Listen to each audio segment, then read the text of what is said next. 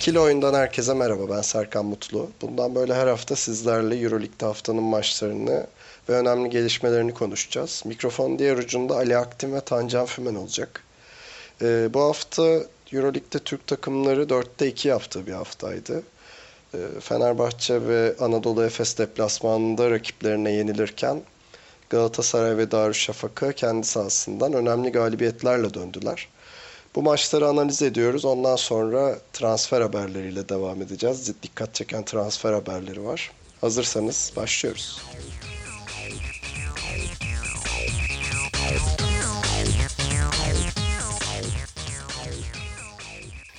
Darüşşafaka gayet zevkli geçen bir maçta Baskonya'yı mağlup etti. Baskonya takip edenler bilir. Türk takımların bela, belalısıydı yani.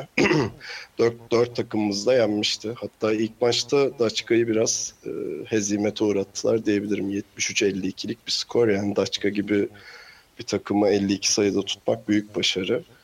Ee, Baskonya Euroligi de en iyi rebound olan takımı. Maç başı 37,5 reboundla oynuyorlardı da Darüşşafaka maçına kadar.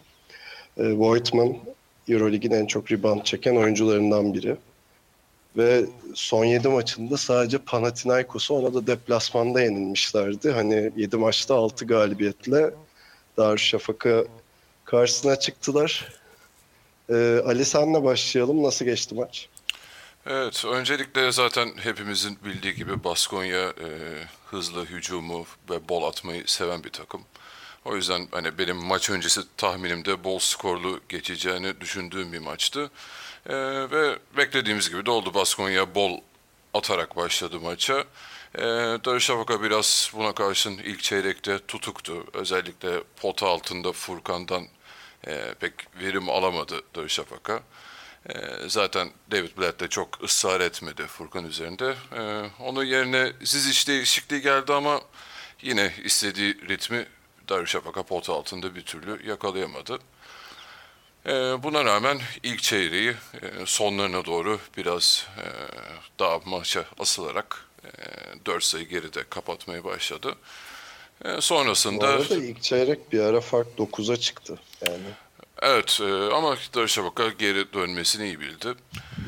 E, ondan sonra biliyorsunuz bir e, Bertans Alevi yandı takımda bir anda ikinci çeyrekten itibaren ve Darüşşafaka hani ikinci çeyrekte yakaladığı üstünlüğü maç sonuna kadar çok iyi bir şekilde götürdü.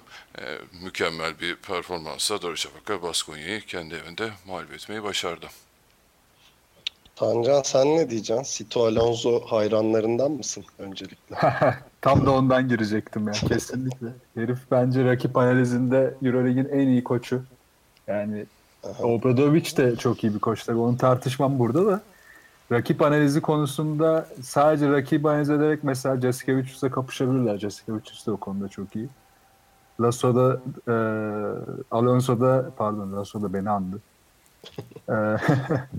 E, çok iyi analiz etmiş Darüşşafaka'yı. Özellikle top kenardan oyuna girerken ya da oyuna yarı sahasından başlarken Darüşşafaka bütün hatalarını takıma ezberletmiş gibiydi yani. Bütün o forvetlerdeki hatalar, uyumalar, savunmanın uyuması, katlardaki dikkatsizlikler hepsini kullandı Baskonya. Özellikle ilk çeyrekte bayağı iyilerdi bu konuda.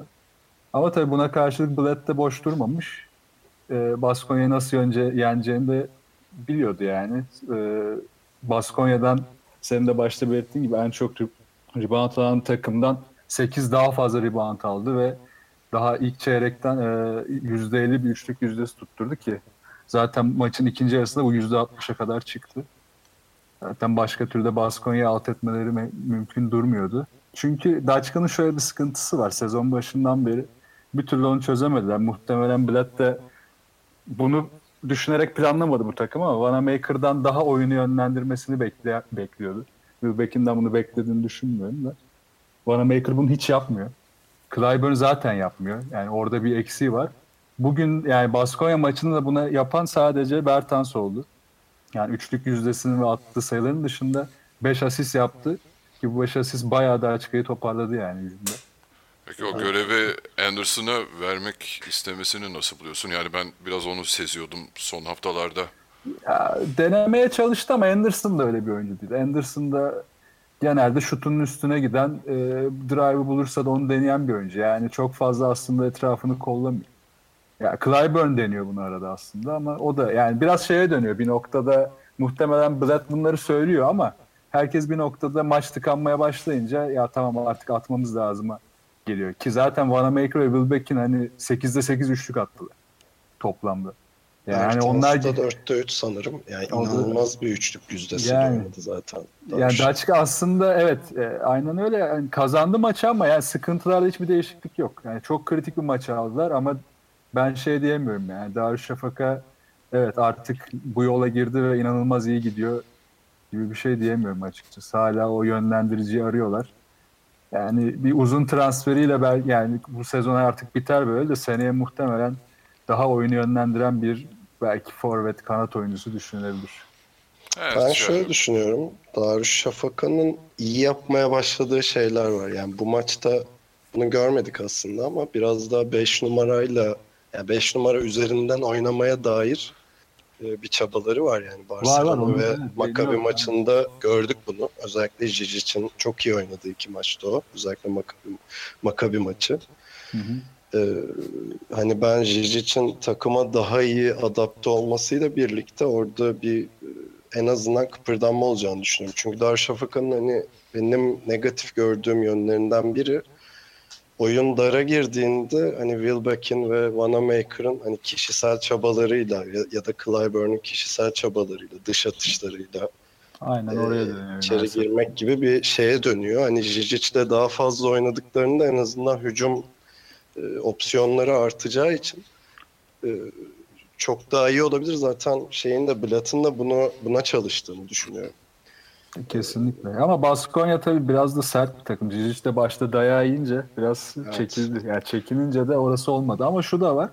Orada hani özellikle Herengodi ve Muayman çok iyi toparladı. Yani toplam 16 rebound aldılar.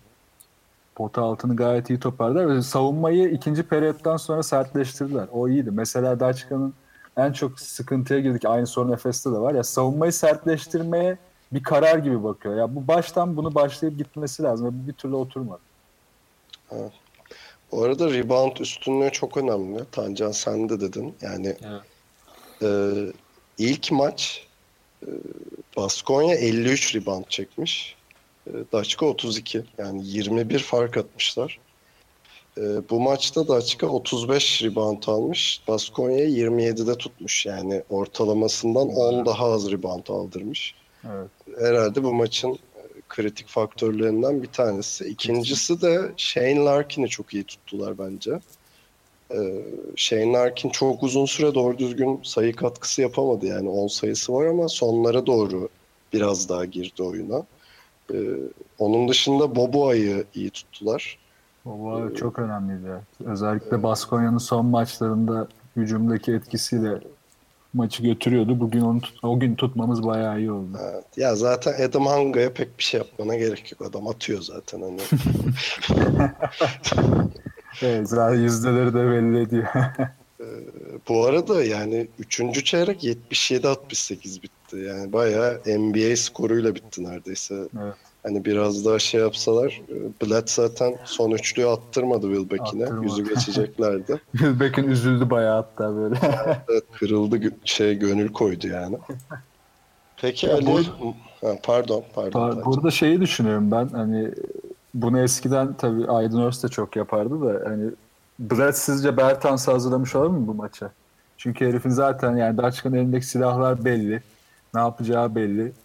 Yani tamam bu kadar büyük bir şey beklemiyordur belki de hani 30 atmasını ama bu maça özellikle hazırlamış olabilir mi? Ya eğer öyleyse heykelini dikelim gerçekten. Bence dikelim LeBron'a da yollayalım. Yani bu maça özel hazırlamış mıdır Bertans'ı? Ben biraz şüpheliyim. Hani maç biraz Bertans'a geldi diye düşünüyorum. Ya şöyle çok sıkıştığı bir an oldu maçın gerçekten. İşte 9 sayıya düştüler. Gerçi Daçka genelde maçlara iyi başlamıyor. Böyle bir evet, kötü var. konsantrasyon sorunu olan bir takım ama hani Bertans doğru anda doğru şeyi yaptı. Yani içeri roket gibi girdi adam kaç kere. Özellikle ilk çeyrekte başladı.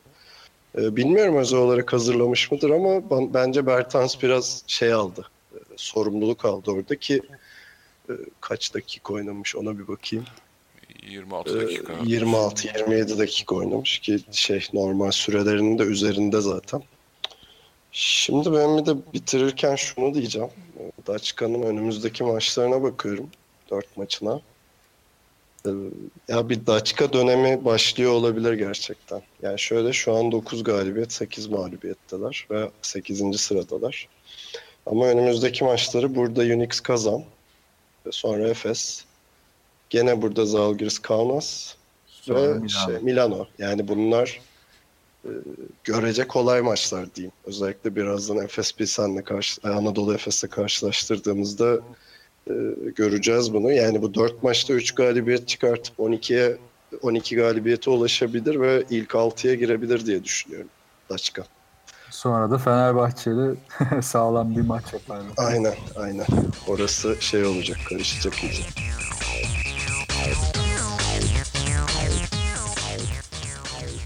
Fenerbahçe zorlu Kızıl Yıldız deplasmanındaydı. Zorlu demenin sebebi hani herkesin kabul ettiği gibi Eurolig'in en ateşli 3-4 taraftarından biri Kızıl Yıldız taraftarı.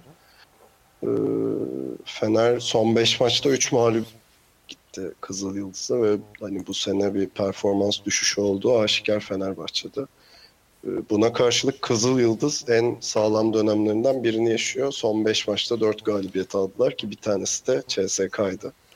Ee, Hani çok gaz bir şekilde geldiler zaten bu maça da. Ee, Biraz dramatik bir maç oldu. Fenerbahçe hani son topa kadar e, getirdi maçı ama e, son anda Kızıl Yıldız'ın galibiyetiyle sonuçlandı. Tancan nasıl geçti maç? Maç güzeldi aslında. Şu açıdan güzeldi. Artık e, Obradoviç Datome'ye güvenmeye başlamış. Tek bu açıdan güzeldi. Onun dışında Kızıl Yıldız tam bir fiyat performans takımı olduğunu tekrar gösterdi. Gerçekten adamlar yani şimdi erkenden gireceğim bu konuya biraz ama Ergin Ataman'ın sızlanmalarını düşününce Kızıl Yıldız her maçta Ergin Ataman'a cevap veriyor gibi hissediyorum. O açıdan gayet güzel bir maç oldu. Yani ben Kızıl Yıldız, Kızıl Yıldız açısından maçı çok beğendim ama bizim açımızdan arada- da Evet, bilmeyenler için hani olabilir söyleyelim. Ergin Ataman son birkaç röportajında e, bütçelerin çok kısıtlı olması nedeniyle hani form düşüklüğünü ya da Euroleague'deki durumlarını ona bağlıyordu. Buraya gönderme yapıyor. Onu Aynen da öyle. belirtmiş olalım. Ee, bu mağlubiyetin en büyük kötülüğü bence hani Fenerbahçe'yi çok etkileyecek bir mağlubiyet değil bence günün sonunda. Tabii kazansaydı çok daha iyi olacaktı. Sonuçta alt sıradaki bir takım ama alt tarafı daha çok karıştırdı. Özellikle e, Darüşşafaka ve Efes için daha da kötü oldu bu skor. Ama Kızıl Yıldız gerçekten hak ederek çatır çatır geldi buraya kadar. Maçın geneline bakarsak da yani Fenerbahçe Datome ile başladı. Datome de iyi başladı. Zaten son 4 maçtır falan bunu gösteriyordu. Ama pota altında Fenerbahçe hala hani tek uzun ve o rotasyonu çok iyi oturtamadı. Hızlı da oynayamadı. Çünkü rebound alamadı o maçta da. Rebound alamadıkça oyun tıkanmaya başladı. Ama burada tabii yine Obradovic faktörünü gördük. Yani ısrarına ben aslında biraz şaşırdım. İlk kez Obradovic hatta biraz kızdım. Ya neye ısrar ediyorsun hala artık bir hamle yap burada diye. Ama bu ısrar biraz faydasını gösterdi maçın başında ki daha sonra çift uzuna dönünce bir anda orada hamle yapmaya başladık. O da Kızıldız'ı bayağı zorladı ama bir türlü e, Fenerbahçe kontrol alamadı. Zaten maçta o yüzden kopamadı. İkinci yarıya da Kızıldız'ın çok hızlı başlayacağı çok belliydi yani. Buna da bir türlü e, önlem alamadık ki burada da bence en büyük sıkıntı Sulukas'la başlıyor. Sulukas hani Obradovic benim bu seneki takımın yöneticisi Sulukas dedikten sonra Sulukas bütün performansını kaybetti. Herhalde üzerinde baskı yarattı bu durum. Yani sanki şey gibi oynamaya başladı. Böyle hani geldik buraya da yani ben yönetici olamam abi ben hani iyi bir askerim gibi böyle hani şirketin böyle ezik adamı gibi oldu bir anda. İnşallah bu havadan kurtulur çünkü Fenerbahçe'nin çok kritik. Çünkü Dixon artık oyunu yönlendirmekten çok oyunu e, sonlandıran adam durumunda. Yani o daha çok yüreğini koyup kritik üçlükleri bulup e, maçın sona, sona erdirmeye çalışan adam. Çünkü Dixon tepede screen'i yediği zaman kesinlikle uzunu göremiyor ya da forvetlere topu geçirmesi çok yavaş ama Sulukas bunları çok iyi yapıyor. E Dixon yapamıyor, Sulukas yapamıyor. Bu sefer de Wesley ile Yudo'nun etkinliği çok düşüyor ki maçta da bu çok oldu. Ee, yine buna rağmen Yudo hani maçın sonunu getirdi son topa kadar. Bence de yani maçın sonunda da söyleyeceğim. Bence kesinlikle Yudo'htu maçın adamı. Ee, yine oyunu tuttu.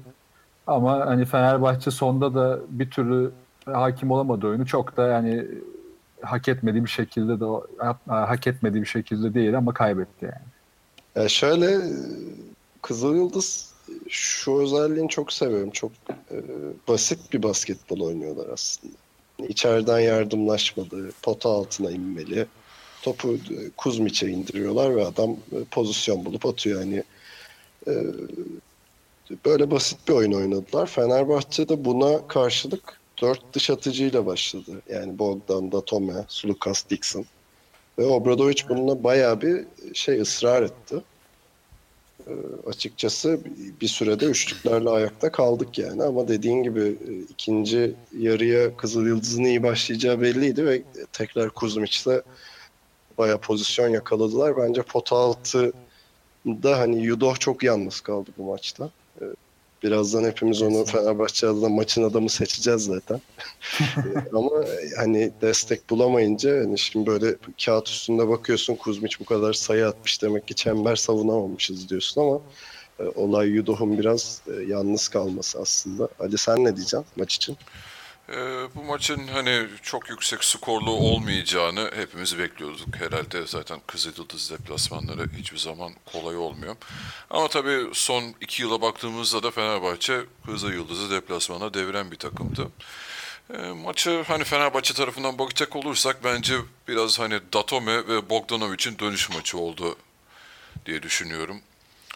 E, Bogdanovic zaten 35 dakikaya yakın oynadı. Hatta fazlasını oynadı sanırım. Yani ısrarla sahada tuttu e, Obradovic kendisini. E, Datome yani şey lig e, Türkiye Basketbol Ligi'ni saymazsak EuroLeague'de kayıp bir haldeydi. E, onun bir kıpırdanma maçı oldu. Özellikle e, maç başında çok iyiydi. E, Fenerbahçe yani Yudo çok iyi oynamasına rağmen bence Kuzmiç e, Kızıl Yıldız'dan hani pota altında tam bir baş belası oldu Fenerbahçe için. E, bir türlü dolduramadılar. Yani Fenerbahçe oyun geneline baktığımız zaman doğru şeyleri yaptığı bölümler var ve tamamen saçmaladığı bölümler var.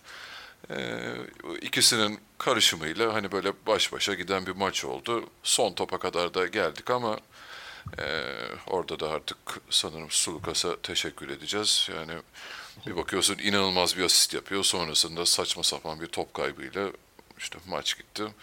E, son pozisyonlara ben Obradovic'in oyununu doğru buldum. Tabii pot altına indirmekle iyi bir hamle yaptı ama olmadı. Artık orada da çok söylenecek bir şey yok. E, diğer yandan Fenerbahçe bence Simonovic'in önünü kesti. Hani bir türlü ritim buldurmadı ona. O iyi bir e, gelişmeydi. Ha, dediğim gibi Kuzmic'e bir türlü çare bulamadı. Ee, son yine 2-3 Euroleague maçında Jason Allen'in öne çıktığını görmüştük. Hem savunmada hem hücumda e, sorumluluk alıyordu.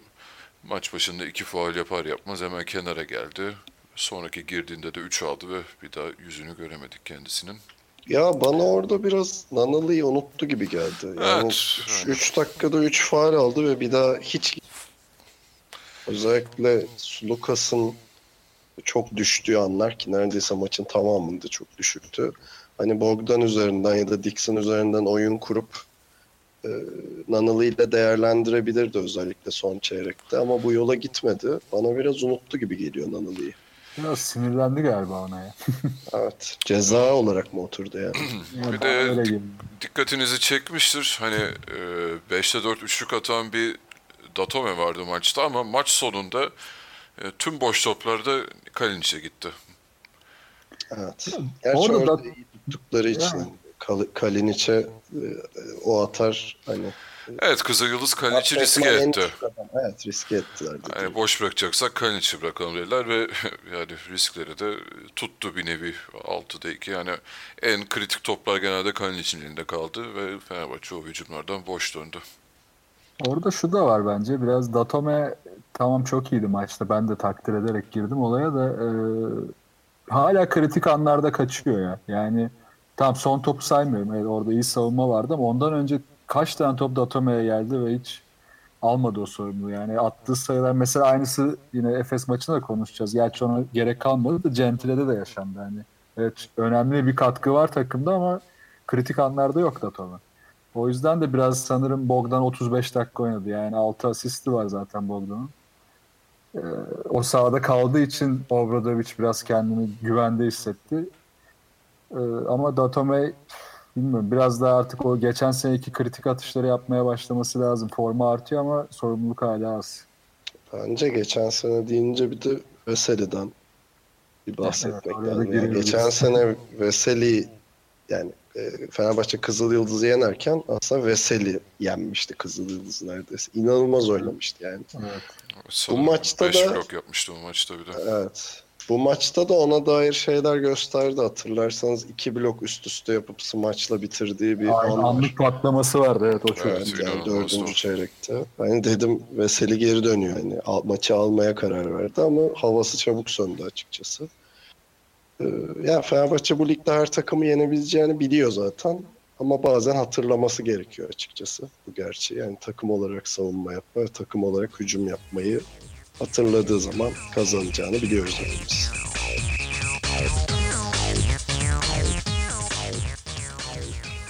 Ee, Euroleague'de bu hafta temsilcimiz Galatasaray evinde Žalgiris Kaan'ı e, ağırladı. Ee, Galatasaray biraz zor günler geçiriyor hem e, yerel ligde hem Euroleague'de diyebiliriz. Yani son 7 maçta e, 6 mağlubiyet aldılar. Tek galibiyet buradaki Milano maçı. E, deplasman sorunu zaten devam ediyor. E, üst üste 4 maçı kaybetmişti ve zorlu bir dönemdeydi. E, galip gelerek 5. galibiyetini almayı başardı. Ali nasıldı maç sence? Ee, maç evet e, zorlu bir karşılaşma olmasını bekliyordum zaten maçtan önce ki öyle oldu. Hiçbir zaman büyük farklar görmediğimiz bir maçtı. Ee, Galatasaray'ın e, son 3 haftadır sanırım ne Türkiye Ligi'nde ne Euro Lig'de galibiyeti yok. Ve bu onlarda bir baskı oluşur diye bu, bu sırada tabi biliyorsunuz takımdan ayrılanlar oldu. Ee, Ergin Ataman'ın açıklamaları vardı kendi oyuncularına karşı. Ee, Ben iyicene onlarda baskı yaratacağını düşünüyordum ama Galatasaray hani bir karakter koydu diyebiliriz maç içerisinde. Ee, Galatasaray hani izlemesi açıkçası çok zevkli bir karşılaşma olmadı. Biraz kısır bir maçtı. Ee, ama ikinci çeyrekten itibaren Galatasaray ipleri biraz eline aldı. Maçın kontrolünü eline aldı ve maç sonuna kadar da bırakmadı. Hani fark bir ara yanılmıyorsam bir sayıya kadar düştü ama hiçbir zaman Žalgiris'in öne geçmesine izin vermedi Galatasaray. Ee, oyuncu bazında bakarsak e, Fittipaldo'nun sanırım geldiğinden beri en iyi maçı oldu. Ee, güzel bir maç geçirdi. Onun haricinde de e, Tibor Plyce çok özverili oynadı. Onun açısından iyi bir maçtı. Ee, uzun da bir süre aldı maçta. Ee, Kendisi Žalgiris- için en azından uzun bir süre diyelim. ee, Evet, bir de bildiğim kadarıyla sanırım e, dizinde bazı sıkıntılar yaşıyor. Evet. Ee, yani ben Alex Tyres'ı daha uzun süre sahada tutacağını düşünüyordum Ergin Ataman'ın ama e, Plyce da ısrar etti ve bunun e, sonucunu aldı açıkçası. Yani savunmada Žalgiris çok bocaladı Plyce'a karşı. E, e tabi Missov da Fittipaldo da iyi destek olunca kendisine tabii Sinan'ı da unutmayalım hiçbir zaman. Ee, Galatasaray galibiyete ulaştı. E, Žalgiris sert bir takım. Ee, istekli oynuyorlar ama e, yetmedi. Galatasaray maçı kopardı. Tancan sen ne diyorsun? Jasikevicius'un oyun planı neydi ve ne kadar başarılı oldu? Ee, Jasikevicius bu sene bence zaten Euroleague'de elindeki kadroyla en iyi işi yapan koç. Ee, Trinkieri'den sonra diyeyim hadi. Trinkieri'ye yakın. Göz ardı edemeyiz burada. Ee, çok iyi hazırlanmış yine. Yani şöyle iyi hazırlanmış aslında. Çok iyi derken elindekiyle yani elindekinden ne alacağını çok iyi biliyor. O yüzden de Galatasaray'ın bütün her şeyini tahmin etmiş. Zaten maç öncesi konuşmasında genelde o biraz kurgu olsa da dinliyoruz ama orada da Galatasaray'ın hızlı oynamaya çalışacağını, onu kesmeleri gerektiğini falan söylüyordu ki bunların hiçbirine izin vermedi. Ergin Ataman da ilginç bir şekilde hani e, Jessica 300 bu kadar Galatasaray hazırlanmışken ki ben Ergin Ataman'a hep şey derim yani iyi bir maç öncesi koçu ama maç içinde çok zayıftır. Genelde maç öncesi planladığı şeyleri devamlı sahada tutmaya çalışır. Rakibin e, doğaçlama hareketlerine asla tepki veremez. Bu maçta tam tersi yani uzun başlamaya çalıştı Dave ve Mikoğlu ama hiçbir avantaj sağlamadı. Aksine bir de ilk çeyrek inanılmaz hücum reboundu verdi Galatasaray. Ee, daha sonra hani D'yi alıp şirip, oy, şirip oyuna girince biraz daha topladı bu durum. Şimdi burada hani Galatasaray genel olarak yani maçı tuttu, kopmadı, daha istekliydi. Her şey bir de evet, gezegenler bir araya geldi bu maç için. Özellikle de hani Galatasaray'ın rakibiydi bu maçta Jalgiris. Hani e, cidden kazanması gereken maçtı. O yüzden de iyi oldu. Her şey bir anda iyi gidince de bu maçı aldı ama hani harbiden hiçbir şey çözülmüş değil hala Galatasaray. O yüzden iki şeye değinmek istiyorum. Hani bu maç özelinden çıkarak. Ee, Ergin Ataman D'yi ne yapacak? Hani hiçbir fikrim yok. D'yi bence tamamen yanlış kullanıyor. Maçta da 13 dakika oynattı ve 13 dakikayı o kadar rastgele oyuna sokuyor ki D'yi. Hani evet şimdi oyuncu değiştirmem lazım. E, 4 numarayı değiştireyim. Hadi D girsin. Hani D öyle bir adam değil. Yani bunu sezon başına gördük. Şirip ve Mikov yokken, Mikov yokken e, top ona gelip top onun üzerinden döndü. Ne kadar etkili olduğunu oyunu ne kadar e, hükmettiğini gördük adamı. Ama şimdi onu hiçbir şekilde göremiyoruz. Yani D'in süresini kısması normal ama bu süreyi kısarken bunu planlayarak bence oyunu alması lazım. Mesela D'yi bugün o şekilde kullansaydı Şergesi karşı Galatasaray maçı çok daha rahat alırdı. Hiç de zorlanmaz. Hatta bu maça gelmeden önce de birkaç maçı daha kazanabilirdi. İkinci konuda Fittipaldi ve Sinan konusu bence. E, Fittipaldi ışık vermeye başladı. Her ne kadar Ergin Ataman ilk maçtan biraz kendisini gömse de uyum sağlayamadığını falan söylemişti. Çok ilginç. Neyse fazla girmeyeceğim. E, Sinan'la Fittipaldi birbiriyle oynarken daha uyum yakalamamış durumlar ama birbirlerini backuplarken çok iyiler. Yani Fittipaldi son çeyrekte götürdü sonra Sinan'a devretti ve Sinan da maçı aldı. Ve oradaki düzen hiç bozulmadı. Tabii Plyce de onlara çok iyi uyum sağladı. Özellikle tepe screen oyunlarında uzun devrilirken Plyce pot altına kadar inanılmaz iyi devriliyordu. Ee, Ergin de bunu bu madeni artık kendim buldu oyun içinde mi gördü bilmiyorum ama iyi değerlendirdi. O açıdan da Galatasaray için çok kritik bence bir galibiyetti ki bundan sonra Broşe ve Kazan'la da oynayacak. Onunla, o üç maçtan önce ilk önemli galibiyet oldu. Ben Day konusunda şunu düşünüyorum. Bence Day hani kumaşı çok iyi olan bir uzun. Hani hem e, içeri drive edebiliyor, eli çok düzgün, üçlük atabiliyor vesaire. Çok yönlü bir oyuncu. E, bu açıdan bir şans ama Day'in biraz daha özellikle son dönemde zaten bir düşüş var. Hem ufak bir sakatlık geçirdi sanırım. Onun dışında Galatasaray'ın oyun kurgusunun da değişmesiyle alakalı bir sorun var. Yani şöyle Galatasaray bu Euroleague sezonuna başlarken e, hani geni, nispeten geniş bir kadroyla başladı geçen senelere göre. Bayağı. Yatırdılar. Sonra bazı olaylar oldu zaten onları birazdan e, Dentman üzerinden konuşacağız sanırım. Ee, hani oradaki oyun kurgusuyla Galatasaray'ın şu an geldiği noktadaki oyun kurgusu aslında çok şey değil. Ee, birbiriyle uyumlu değil. Öyle diyebilirim. Yani bu takımın e, oyun kurucusunun Russ Smith ya da Dentman olması bekleniyordu. Buna göre bu takım kuruldu ama şu an oyun kurucu Fittipaldo ve Sinan Güler. E, hani buradan bir de Austin Day'in oradaki kurgudaki hani şu anki kurguda yerini bulamıyor aslında. Öyle bir sorun olduğunu düşünüyorum. Tam olarak onu söylüyorum ben de zaten. Yani ona yani oyuna girdiğinde e, Galatasaray'ın kurgusuyla şu an hiçbir şey yapamayacak yine hiçbir zaman. O yüzden D'ye göre bir kurguyla onun sahada olması lazım. Doğru.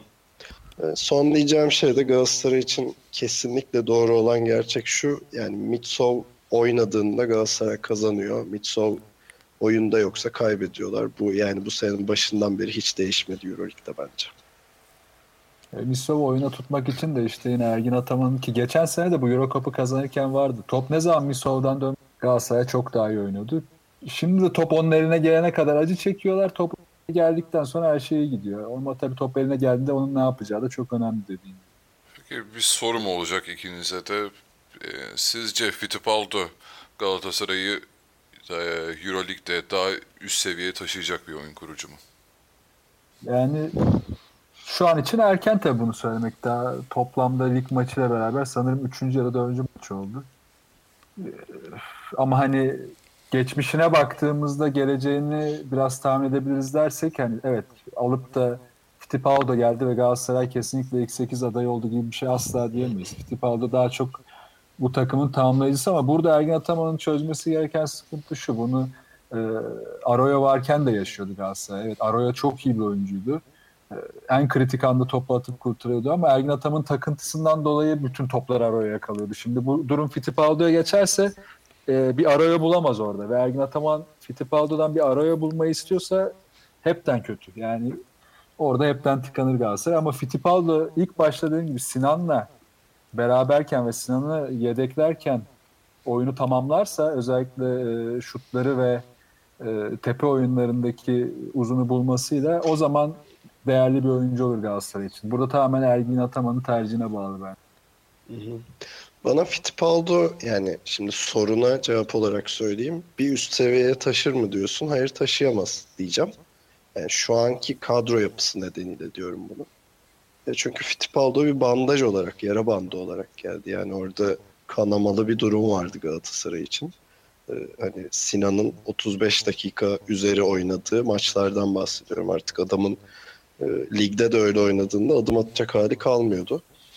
E, hem topu rakip yarı sahaya taşıyacak hem Sinan'ı iki numara yani small forvet olarak kullanabileceği alan açacak, oyun işte asist yapacak vesaire bir e, adam olarak geldi. Bence bu görevi ifa edeceğini düşünüyorum. Bence Kumaşı iyi bir adam. Bunu da gösteriyor giderek artıyor formu. E, ama Galatasaray'ı bir üst seviyeye çıkaracak transfer mi? Hayır değil. Sadece biraz daha fazla galibiyet alacak. Belki işte üst, üstündeki 3-4 takımı zorlamaya başlayacağı bir e, katkı verirse bence bu seneye iyi geçecektir futbol.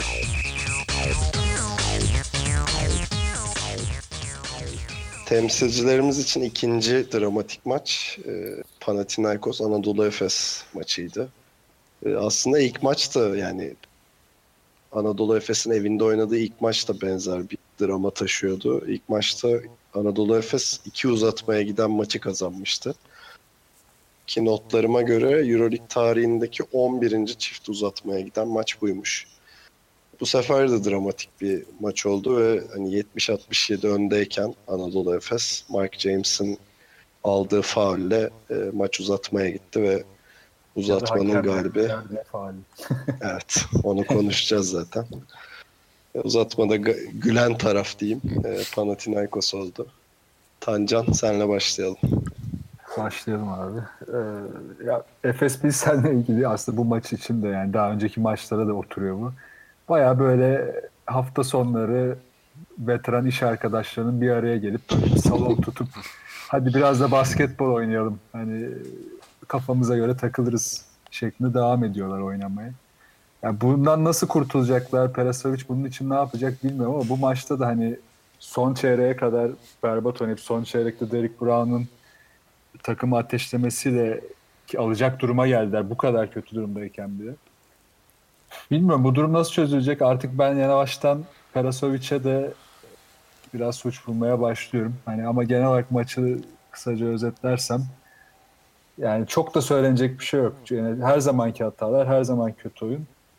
Ee, ve günün sonunda bu kötü oyunu kurtaracak bir skor olacakken de yine ne kadar hakem vermiş olsa da o faali yine Efes Pilsen'in hatasından gitmiş bir maç. Ali? Evet maç e, açıkçası Efes adına felaket başladı. Yani Efes e, Anadolu Efes oyuncuları hani nereden geldik buraya der gibi çıktı sahaya. Hani en güvendiği isimler Efes'in hani yoktu bile maçın başında ortada. Ee, zaten ilk çeyrek skoru da hani bence yani 8 sayıyla farklı bitmesi bile Efes adına e, iyi bir haberdi. E, sonradan biraz Deşan Thomas'ın e, katkısı, iki tane kritik üçlüğü vardı o noktada. E, maçın başında Cedi Osman'ın katkısı biraz maça tutulmasını sağladı Efes'in. Bir şekilde maç sonuna geldi Efes ama e, maç sonunda Borusis'i bir türlü durduramadı Efes. Yani e, tam dakika olarak hatırlamıyorum ama son çeyrekte dördüncü faalini aldı Borussis. O beşinci faali bir türlü yaptıramadı. Hatta yani uzatmanın da sonunda 45. dakikada sanırım sahadaydı Borussis. Ve bunu da hiç denemedi Efes bir sene. Yani Anadolu Ee, bir türlü Yani tuzağa düşüremediler Borussis'i orada. hiç zorlamadı. Takımları genel olarak Borussis'i tutamıyor diyebilir miyiz ya? Bence diyebiliriz. Türk takımları hem Borussis tutamıyor hem de Panathinaikos deplasmanında Türk takımları en son ne zaman galibiyet aldı? Yani Efes hatırlayamayız 2007'den beri alamıyor sanırım. Fenerbahçe de alamıyor. Yani böyle Evet. bir durum var ortada. Yani Perasovic neyi yanlış yapıyor Efes'te? Hani hangi adamı iyi kullanıyor, kimi kullanamıyor vesaire gibisinden bir genel bir analiz bekliyorum ikinizden de. Ya Perasovic şimdi tam Ali'nin dediği üstünden girersen Perasovic bir şeyler yapıyor ama doğru ya da yanlış yapacağı kritik hamleleri yapmıyor. Hani o hamleyi yapsa ah doğru yaptı ya da yanlış yaptı diyeceğiz. Mesela uzatmalarda Granger ve Hurtel'e hiç dokunmadı. İkisi de rezalet durumdaydı. Özellikle de maçın sonundaki o moral bozukluğundan sonra bir türlü oyuna giremedikleri daha 30. saniyede belliydi. Hiçbir şekilde dokunmadı ama Pascual e, o ana kadar 12 sayı atma, 15 sayı atmış Gentile'yi kenarda oturtuyordu. Yani bu işte Perasovic bir şey yapsa da görsek diyeceğim o yüzden. Ali? E, Perasovic yani ilginç kararları var. Evet mesela Doğuş Balbay e, istatistik kağıdına baktığım zaman hiç yok. Ama bilmiyorum katılacak mı Tancar ama oyuna girdiği zaman feci bir enerji kattı Efes'e. Yani her topa bir anda saldırdı. Kesinlikle katılıyorum ki ben olsam direkt uzatmaya da doğuşla başlardım kesinlikle. E, Cedi konusu yani Ivkovic e, hep sürekli laf ediyorduk. Sürekli Cedi'yi unutuyor kenarda diye. E, Perasovic de aynısını yapmaya başladı. E, Onu diğer taraftan e, bakıyorsun e, saçma bir Alenomic ısrarı vardı maç boyunca. Yani tam çok süre almadı ama yani parkede olduğu süre boyunca ne yaptı Alenomic? Bir katkısı O- oldu ona- mu maça yani? Ona, ona ben bir şey uydurdum bugün ya. Yani, e, Perasovic bence tam da o yüzden oynattı Aranovic'i. Özellikle ayrıldığını duyduktan sonra şunu düşündüm. Yani bu maçta oynattı ki iyice batırdığını görelim. İşte bu adamdan kurtulalım artık der gibi oynattı ya. Cidden yani baygınlık geldi ya o maçtan. Yani olacak gibi değildi. Kurtulduk ki onda ileride konuşacağız zaten. Ya ben genel olarak şey tespitine katılıyorum yani Cedi ve Doğuş ve e, takımdayken Furkan bence hak ettiklerinin çok altında süre aldılar Anadolu Efes'te bu sezonun başından beri. Yani bu üçlü de herhalde en çok oynayan Cedi'dir. Ama hani yeteneğine ve oyuna katacağı e, şeylere kıyasla çok az süre aldığını düşünüyorum. Hakeza Doğuş Balba için de öyle. Tabii ki de güçlü olduğu yönler var, çok zayıf olduğu yönler var ama yani bu kadar düşük süreler alacak oyuncular değiller bence. Ee, Yani bilmiyorum tabii e, sezon öncesi nasıl bir konuşma geçti yönetimle hani e, tabii duyum almadık ama hani söylenen dedikodulara göre ya da konuşulanlara göre e, yani Hörtel'i gönderemedi Efes kontratından dolayı. Yani acaba Evet. Perasovic'in tercihi Hörtel miydi? Ben hiç zannetmiyorum bu oyun yapısında hani Hörtel'i gerçekten Perasovic'in istediğini takımda tutmak istediğini ben hiç zannetmiyorum. Ha şurada da ikinci kısım var. Hurtel'le Granger'ı çok gömüyoruz ama e, diğer oyuncuların da Cedi dışında yaptıkları boş koşular ve katlar ya da işte e, adamların e, önüne geçme, savunmada daha istekli olma gibi hiçbir şey yok. Ya hiçbirine karşılık veremiyorlar. Hurtel bir screen'i aldıktan sonra uzunun özellikle mesela Omic'te bu sıkıntı çok büyüktü. Omic devrilene kadar gün geçiyor. Yani hadi devril oyun devam etsin ya da işte hani kat bir kattan çıkacak. Hurtel bekliyor ki gelsin. Geldiğinde de zaten savunmada onunla beraber geliyor. Ne screen bir işe ne yaptığı koşu bir işe yarıyor. Ya burada biraz iki yönlü de bir sıkıntı var ama bunu nasıl çözecek Perasovic şu an için çok belirsiz duruyor bu konu. Ee, ya Panathinaikos bence kötüydü. Yani Efes çok kötü başladı o ayrı ama ya oyuncu bazında bakarsak hani bu senenin e, roket adamlarından biri Kalates yoktu sahada doğru düzgün. Hiç yok yani. E, Gentile ilk çeyrekten sonra yoktu. E, Kenny Gabriel bence James Gist'in yerini kesinlikle dolduramayacak bu sezon. E, Singleton uzun süre sahadaydı evet, katkı verdi ama hücum yönünde pek bir katkısı olmadı. Hani kötü bir Panathinaikos'u buldu Efes karşısında ama Efes daha da kötü olduğu için e, saçma sapan bir maç başlangıcı oldu. Hani bence e, maçın e, son hani son topa kalması bile inanılmaz iyi bir fırsattı Anadolu Efes için ama onu da kullanamadılar. Ha, şeye ekleyecektim bir tek. Yani son topa gitmesinde de Efes'in iki şeye uyanması iyi oldu. İlk çeyrek bitmeye yakın başladılar. Dış adam savunmasında iyi sertleşti Efes. Yani Karates biraz da ondan silinmeye başladı. Çabuk kırdığımız iyi oldu Karates'i. Yani onun katkısı çok iyi oldu. İkincisi de ya biz madem katları yapıp e, alan boşaltamıyoruz ya da işte doğru şutu bulamıyoruz. O zaman niye birebir oynayıp adam eksiltip savunmayı çökertmiyoruz düşününce biraz Derek Brown üzerinden oyun dönmeye başladı. Ki Efes bunu o kadar az yapmasına rağmen oyunu tutabildi. Daha çok yapsa neler olacak?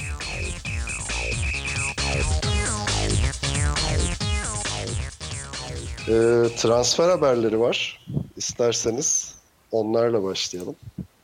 Vallahi zaten Bennett ortalığı bir karıştırdı. Evet, herkes zaten Bennett'tan bahsetmemek için kendini zor tuttu ama zamanı Yani çok uzun zamandır konuşuluyordu. Hani Fenerbahçe e, bir dört numara transferi yapacak mı yapmayacak mı vesaire diye ama hani özellikle bu Eurolig'in son virajında için giderek az süre alması, almaya başlaması ve katkısının da çok düşmesiyle bunun artık hani bir lüksten ziyade olmazsa olmaz bir elzem bir şey olduğu ortaya çıkmıştı. Fakat gelen isim herkes için acayip bir sürpriz oldu. Yani 2013'ün 2013'te draftın birinci sırasından Cleveland'a giden ve pek çok otorite tarafından gelmiş geçmiş en kötü draft pick olarak gösterilen bir adamdan bahsediyoruz ki hani o senenin draftında Antetokounmpo ve McCollum'un üzerinde bitirmişti.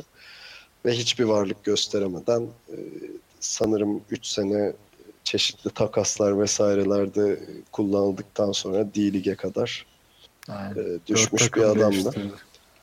E, Ali ne diyorsun Bennett için? Yararlı olur mu?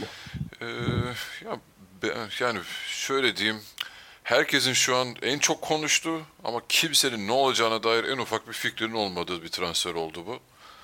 Ee, ya yararlı olur mu? Yani umarız tabii ki de olur. Ama e, çok kritik bir zamanda geldi. Artık hani hem Euroleague'de hem ligde ilerlemiş durumdayız. Ee, ve Anthony Bennett'ın hani ben tabii D-Ligi takip etmiyorum ama yani bir şu an bir kilo problemi olduğu bundan bahsedildi. E, e, psikolojik olarak şu an çok dibe vurmuş bir oyuncu. E, hani NBA'de hiçbir varlık gösteremedi. Ve tabii bunu da e, draft'ın bir numarası seçilmesine bağlıyor herkes. E, hani aslında bir numara seçilmemeliydi. Herhalde kendisi de bekli, beklemiyordu öyle bir kararı. Yani artık burada tamamen Obradovic ve Gerardini işbirliğiyle gelmiş, yapılmış bir transfer olarak düşünüyorum. Hani Özellikle Gerardini gibi duruyor hani o Kanada. Evet kendi açıklamasına göre hem sahada hem sağ dışında e, tanışıklığı tanışıklıkları olan bir isim. E, iyi bir karakteri olduğu söyleniyor. Ha, bakalım e, hani ben biraz bu seneden çok seneye yatırım yaptı Fenerbahçe diye düşünüyorum. Tancan sen ne diyorsun? Bu aşı tutar mı? Ali'nin son dediğine katılarak başlayayım. Harbiden yani bu sezon için çok bir şey beklememek lazım. Hani maç başına şöyle bir 5-6 sayı artı 5 rebound herhalde Fenerbahçeliler oh beder. Ee, ama yani potansiyeli her zaman olan bir adam. Yani. yani NBA'yi yakından takip eden zaten birçok kişi de ilk başta küfür etse de şeyi düşünmüştür yani. Ya bu adam ilk seçildiğinde biz ne düşünmüştük sonra düşündük. Hani ilk seçildiği anda ki etkisi evet bu kimdi falan oldu ama e, ilk bir gösterdiği şeyler evet bunda bir potansiyel var. Biri bunu ortaya çıkaracak ama NBA'de bu olmadı. Yani özellikle de yani oynadığı takımlar da ne kadar doğruydu tartışılır. Şimdi buradaki avantajı Obradovic ama Obradovic'in bir dezavantajı var. Keşke sezon başında gelseydi.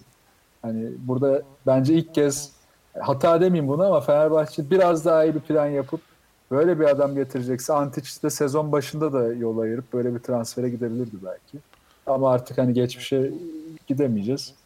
O yüzden yani ben çok nötrüm bu olay için. Ne çok kötü ne çok iyi diyebiliyorum. Ee, tamamen şu sezonu bitirip gelecek sezona ne yapacağını görmemiz gerek bence de. Fenerbahçe'nin yani bu senenin başında Hani Obradovic geçen sene biterken şey demişti. Bütün kadromuzu korumak istiyoruz demişti. Bana o karar biraz duygusalmış bir karar gibi geliyor. Yani Katılıyorum. inanılmaz bir sene geçirdi Fenerbahçe. Her oyuncu kesinlikle elinden gelenin en iyisini yaptı ve hani EuroLeague finaline kadar yükseldi ama hani sen EuroLeague finaline yükseldiğinde sonraki hedefin seneye de Final Four yapayım ve final, finalin en büyük adayı olayım ise mutlaka hani bir daha iyi bir kadro planlaması yapılabilirdi diye düşünüyorum. Bunun başında da Tancan'ın söylediği gibi belki Antic hani özellikle Antic konusunda bir duygusallık vardı gibi geliyor bana. E, ikincisi de mesela Barış Ersek ne işi var? Hani bu kadroda hani e, biraz düşünülebilirdi oradaki şey. Size katılmadığım bir konu şu ama ben bu transferin çok da seneye ya önümüzdeki seneyi hedeflenerek transfer olduğunu düşünmüyorum. Şöyle düşünmüyorum. Yani önümüzdeki seneyi hedefliyorsa Haziran ayında alabilirdi bu adamı değil mi? İşte o yüzden diyorum zaten biraz kritik bir transfer. Evet. Yani. Yani, şöyle birincisi, birincisi bütçe düşünüldü bence. Yani 400 bin dolar gibi bir para söyleniyor. Çok ucuz yani. Çok öyle. Hani bu seviyede bir adam için diyeyim. Yani evet şu anda e, dibi görmüş ama adamın yani şeyine baktığında, potansiyeline baktığında hani o seviyeye tekrar çıkması halinde dünyanın en büyük piyangosu olacak yani. Evet orada bu risk alınmış ama e, ben şunu düşünüyorum. Obradovic devre arasında transfer yapıyorsa bu önümüzdeki sene için değildir. Adam orada eksiği görmüş ve ben bu sene o eksiği bu adamla kapatacağım demiştir. Ama doğru ama yanlış ama bence Bennett kesinlikle bu sene için alındı. Orada şöyle bir şey düşünüyorum. Yani şeyi söylemiştik ya Fenerbahçe her maç her çıktığı her maçta gerek EuroLeague'de gerek, gerek yerel ligde kendini tekrar tekrar tekrar kanıtlayan kanıtlaması gereken bir takım. Yani çünkü rakipleri buna göre oynuyor. Ve Bennett de kendini tekrar kanı- kanıtlaması elzem olan bir adam. Yok kariyeri bitecek. Bu yönden ilginç bir hani maç olabilir gerçekten de ve hiç beklemediğimiz bir sürpriz yapabilir ya da herkesin beklediği bir şey yapıp işte Tancan'ın dediği gibi maç başına 10 dakika 5 sayı 5 rebound. Eyvallah önümüzdeki sene bakarız diyeceğimiz bir adam da olabilir.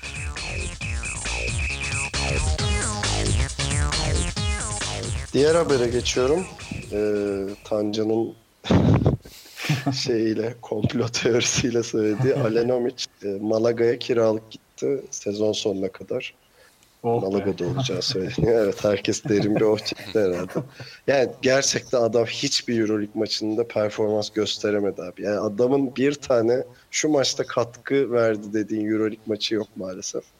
Ee, ne düşünüyorsunuz öncelikle? Yani hem katkı verdiğine geçtim. Niye alındığını kimse anlamadı zaten sene başından beri. Yani Perasovic'in oyna, oynamak istediği oyunu konuştuk. Takım belli, şeyler belli. Geçen sene Perasovic'in yönettiği takım nasıl oynadığı belli. Yani neden o miç alınır? Bu miçi kim aldı? Başka bir şey mi dönüyor? Komple teorisi mi yapalım? Hani daha ne Araya mı kaynadı lan adam? Yani öyle gelmiş gibi ya. Bu ya uzun çocuk iyi bunu alalım. Gelmiş gibi duruyor yani. Neden böyle bir şey yapıldı hiçbir fikrim yok. Neyse kurtulduk en azından. O açıdan mutluyum. Peki Ali transfer yapar mı Efes sence? Bazı konuşmalar geçiyor ama. Yani isimler geçiyor. Ee, Evet Alen Omiç'ten kurtulması da gayet hayırlı oldu. Hani çok etki etmeyen bir herifti zaten. Ee, yaparsa tabii Efes'in yararına olacaktır. Ama hani e, hani Alen Omiç yerine atıyorum Hörtel'imi değiştirmek istersin deseler ben herhalde onu tercih ederdim Efes için. Valla bu çok kritik soru ya. Bunu ben de uzun uzun düşünebilirim.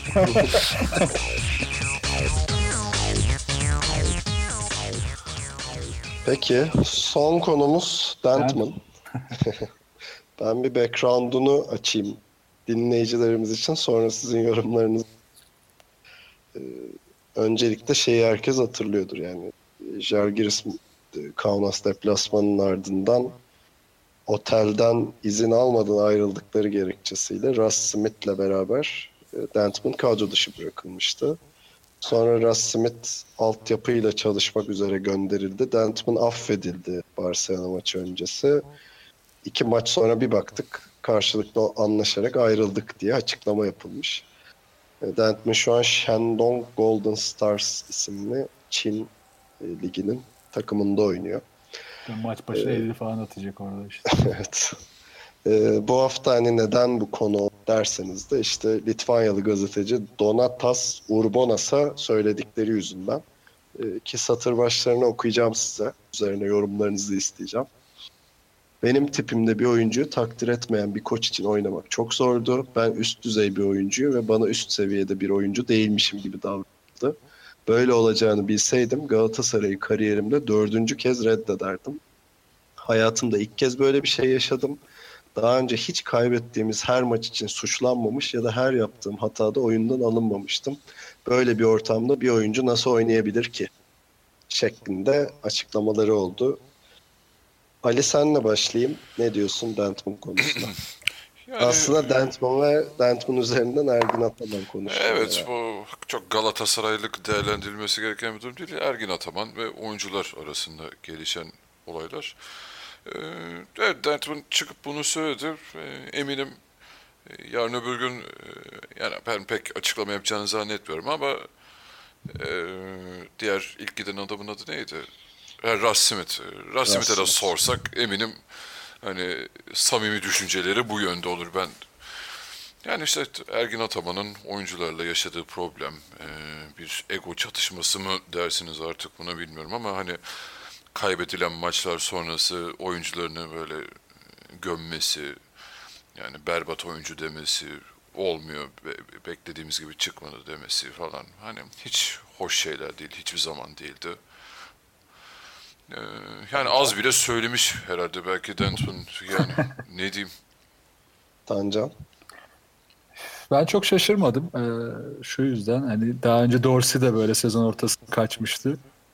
Yani benzer şeylerden kaçtı ama hadi Dorsey deliydi biraz. Hani ona bir şey diyemiyorum. O kafası bir farklı çalışıyordu ama Patrick Young da mesela Galatasaray için değerli bir adamken sezon sonunda gitmesine rağmen o da çok benzer açıklamalar yapmıştı. Hatta bir de üstüne şey demişti. Yani ben yani burada oynadığım süre boyunca Ergin Ataman'ın bana ne anlattığını hiçbir zaman anlamadım. Yani bu- bunu bu üçüncü oyuncu da söylüyorsa burada bir sıkıntı var. Yani evet Ergin Ataman'ın kariyerinde tartışamayacağımız noktalar var. Ee, Bir Türk takımını Final Four'a sokan ilk koç.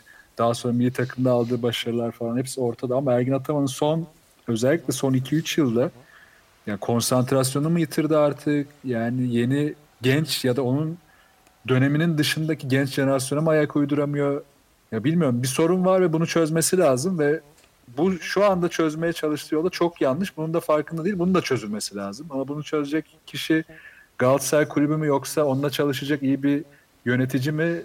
Bunu çözmesi lazım Galatasaray'ın.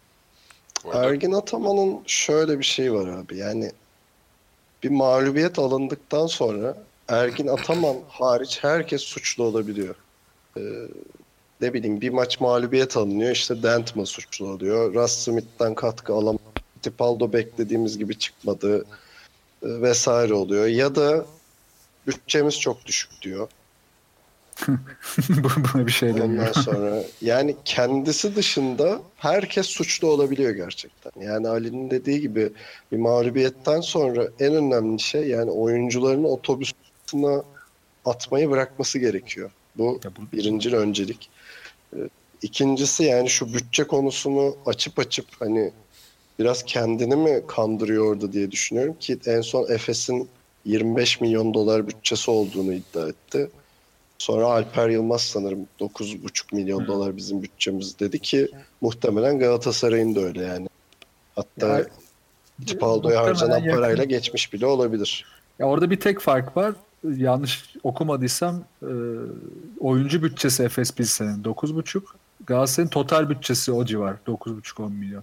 Hani e, yine de şu anda hani son dediğinle beraber Russ Smith, Dentman'a yollandı. Onlara verilen para artı Fittipaldo'ya gelen parayla zaten oyuncu bütçesi de muhtemelen ya yaklaştı ya da yakaladı. Ya Ergin Ataman'ın artık tek adamlığı galiba bırakması lazım. Yani o çok seviyor. Yönetim onda olsun, kontrol olsun ama yok öyle yürümüyor artık. Yani özellikle de yeni jenerasyon oyuncularla hiç yürümüyor.